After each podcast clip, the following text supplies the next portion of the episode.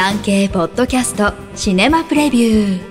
シネマプレビューでは現在映画館で公開中、もしくは今後上映される作品から産経新聞文化部映画担当の編集委員がピックアップしたプレビューを4作品再構成してお届けします。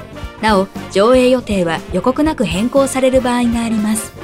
最新の上映予定は各映画館にお問い合わせください。1作品目、キングダム運命の炎。人気漫画の実写化シリーズ第3弾。春秋戦国時代の中国を舞台に、個性あふれる超人的キャラクターが続々と現れ、魅力的な俳優陣がこれを演じます。平成31年4月公開の初作からスケールアップし、今作に至ってこのシリーズは日本版アベンジャーズとでもいうような存在になったのではないでしょうか。今回はまず前半1時間をかけて、主人公の信が仕える王、英政がなぜ中華統一を目指すのかを明らかにします。信を山崎賢人、英政は吉沢亮が演じました。吉沢はハマり役で物語に強い説得力を持たせます。英政の運命を変える紫夏という重要な役どころを演じるのは杏。生真面目な芝居で母性のような大きな愛を表現してみせます。後半は大沢たかお演じる王騎将軍を軸に、信や清野菜名演じる羌かいらが活躍します。前作に続き、山崎、清野のアクションが素晴らしいですが、王騎という奇妙なキャラクターになりきった大沢の得意な存在感がそれ以上のインパクトを放っています。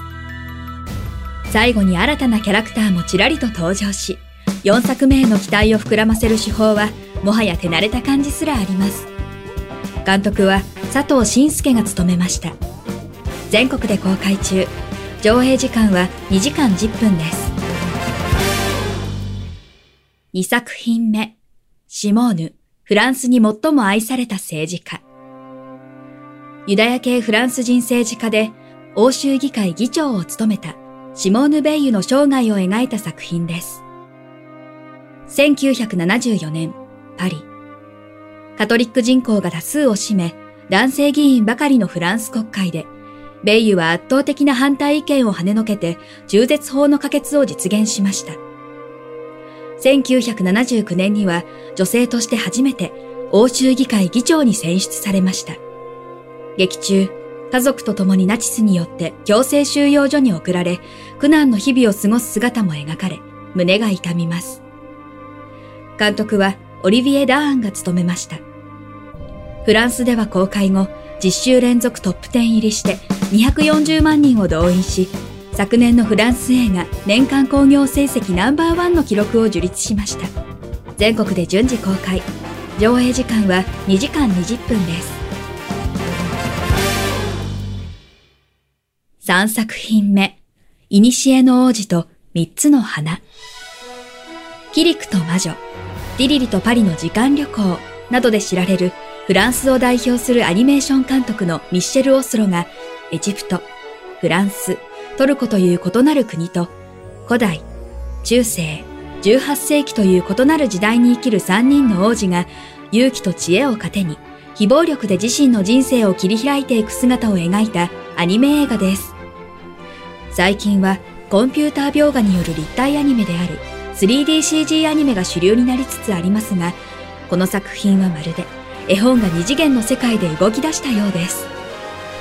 絵本の世界に魅了された子供時代を思い出しながら、その美しい色彩や劇的に展開するストーリーに感動することでしょう。フランス、ベルギーの合作です。全国で順次公開。上映時間は1時間23分です。4作品目。658km、陽子の旅。都会で夢破れ、社会から孤立し、孤独に生きてきた42歳の陽子が、父の葬儀に参列するため、いとこの車で658キロ離れた青森に向かいます。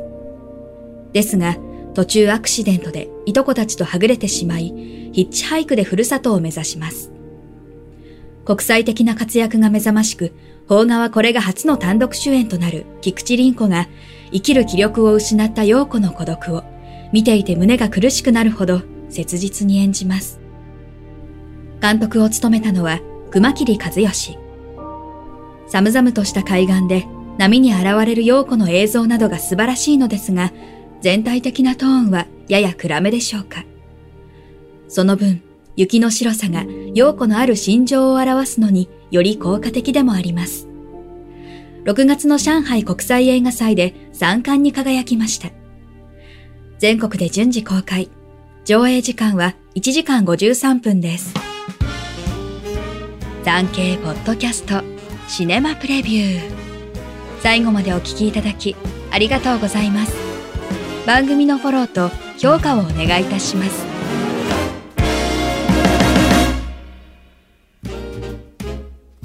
ウェブ、産経ニュースのエンタメページでは、映画に関するニュースのほか、テレビ、演劇、芸能に関する情報など、最新ニュースを毎日アップしています。概要欄のリンク、または産経ニュースエンタメで検索してください。以上、今週の産経新聞シネマプレビュー。ナビゲーターは徳重みどりでした。